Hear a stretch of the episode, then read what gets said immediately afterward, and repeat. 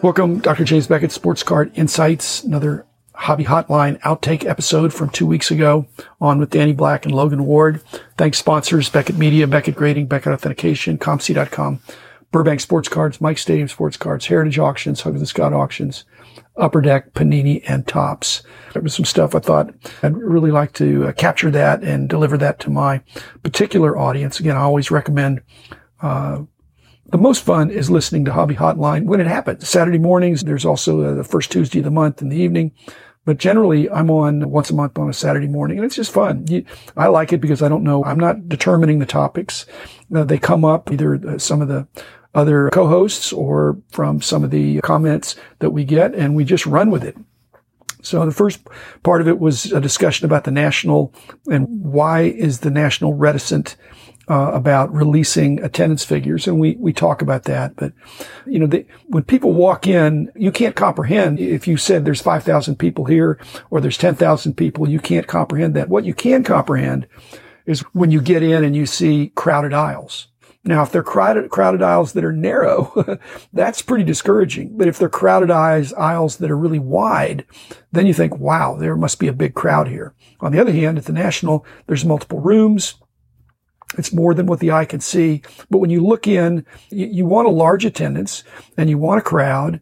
And this last national, I don't remember walking by dealer tables where nobody was there. It just seemed like there were a few people at each table. And, and that's really what you're looking for. So you want full aisles, not narrow aisles. You don't want them so packed that the fire marshal get mad at you, but you do want to see that there's a crowd. Again, I think that stimulates buying activity. When you see a bunch of other people there, you think, I better buy it now. So that's good for the industry. It's good for the dealers. Probably good for collectors too, to pull the trigger and buy the cards you've been looking for. The other topic we talked about was, I, I call it pre-rookie. You know, the, the past is an indicator of uh, the present and the future, but it's not completely determinative. There are sometimes fads or trends uh, reverse or change. This thinking that cards not in uh, the uh, major league uniforms or before they get to the big leagues, that those are not as good in some sense. That may not always be true. This drive to get NIL, high school and college guys who, who might be great and might not. Again, nine out of 10, nine out of 100 maybe are not going to come through. But the occasional one that does, it's possible that when we look forward in five or 10 years, people are going to put more emphasis than we think on those very early cards. Frequently, they're lesser produced anyway. And sometimes they're lesser production values, but just think if they weren't, if they were really a high quality card that was pretty limited and done early, uh, it, it, could be that they could be really sought after. So I'm not predicting it. I'm just saying be careful uh, when you write off a certain category of collectibles. People wrote off basketball cards in 1986 and 87. Star had not done that well. Fleer came out and was not well received, did not sell well. And now look at it. It's completely reversed. But thanks, Logan. Thanks, Danny. And thanks, loyal uh, listeners and viewers to the Hobby Hotline franchise on Bench Clear Media every Saturday. So here it is, and I'll be back in another couple of days with another episode. Why doesn't the National release attendance numbers? Isn't this a great way to get a barometer on whether the hobby is growing year over year? If you go all the way back, I guess they just felt there'd be too much comparison and uh, favorably. And if ever they went down one year from the year before, they either blame the, the promoter or the location. It's like cards. Uh, people say, I wish we knew how many cards were produced of, of a certain product. But be careful what you wish for because then people are going to say, I'm not interested in this product because the print run's too high. When really, it depends on demand as much as it depends on supply. And so same thing with the nationals. I think they just want to put the focus on, hey, next year we hope to be bigger and better.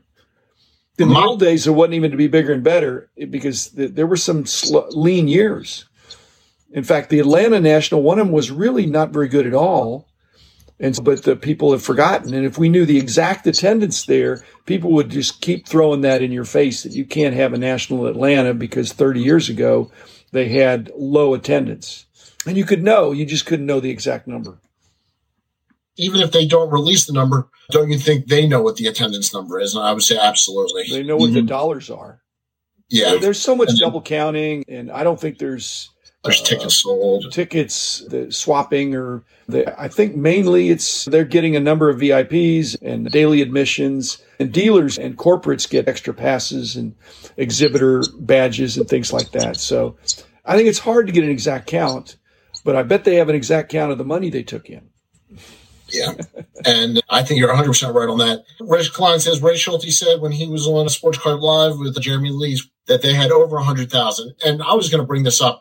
I think since Anaheim, when that was the quote unquote record, they've always just spoken general terms since then. I think that because to, to your point, Dr. Beckett, once you have the record, if you don't set it every year, it sounds like disappointment. For example, Cleveland this next year, I'm thinking it probably will be slightly smaller than Chicago. Now, I hope it's not, but the room is going to be smaller.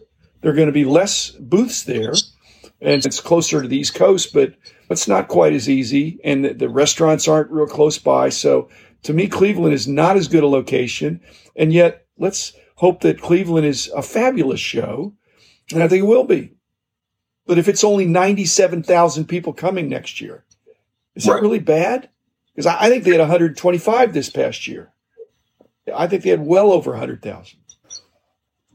Cleveland's national could be fire. Marshall shut the crowd out if it's packed out. Listen, I hope it's a successful national. I hope the aisles aren't too crowded to walk around. The building is fireproof.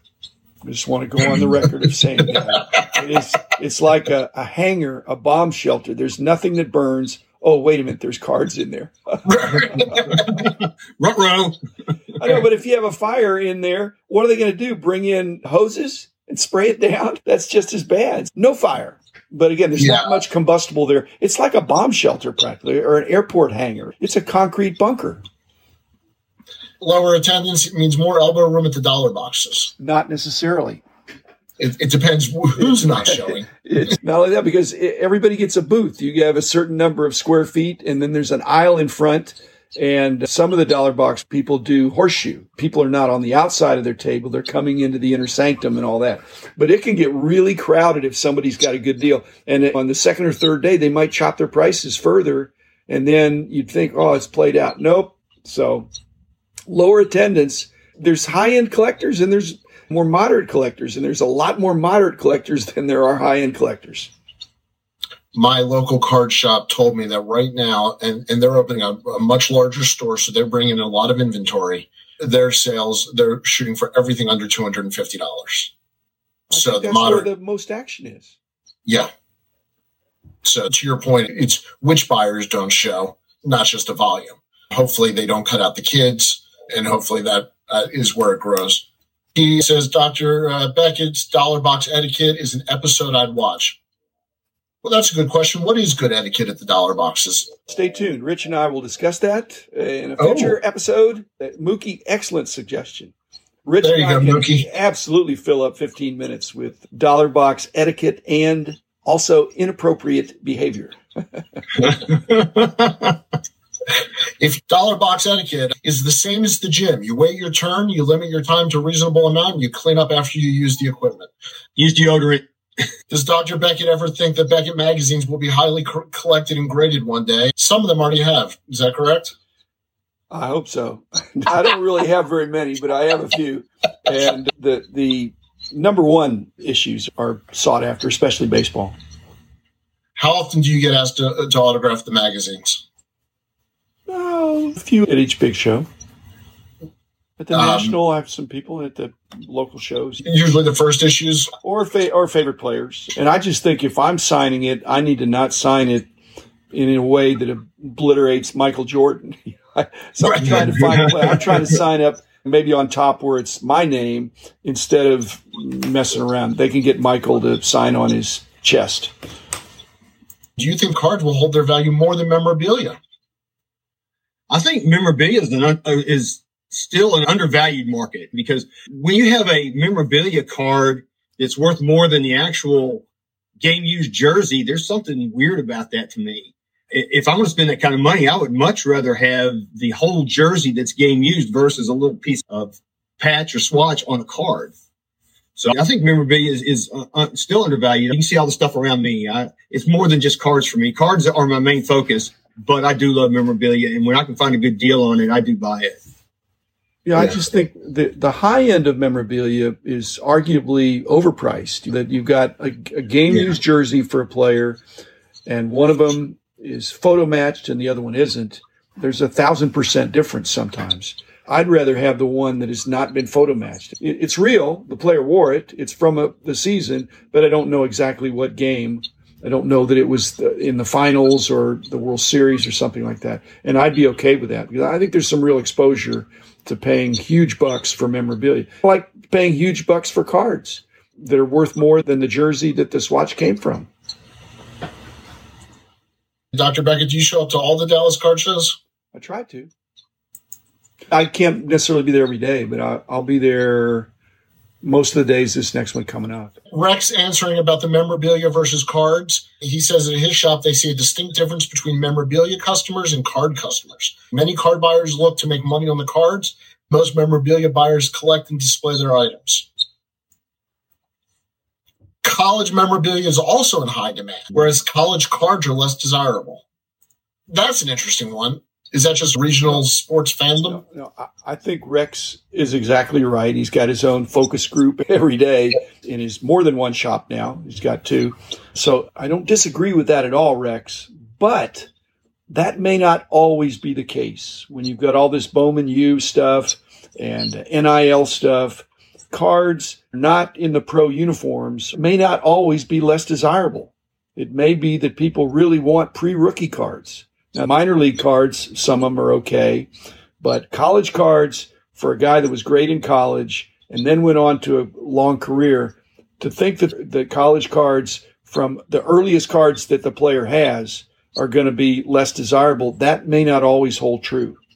It does now, but it may not always be. Victor Wembanyama, Luka, guys that have uh, European cards or early cards before in their European jerseys or they're not in the, their NBA stuff. They haven't he hasn't even you know played a real game yet. That could flip, guys. That could flip. It could be that, that people want the earliest card. And if they do, they'll want college cards. It's not the case now, but it, it could change or move closer to parity. There's something like 300 Division One schools, and that's certainly a small percentage that would support. But there are some schools, and I think people would buy it for the school, but I think that's a small percentage. Yeah, but well, the, but the non-power five uh, schools that have smaller print runs, and then somebody hits it big from say Iowa State, you're liable to see an explosion there.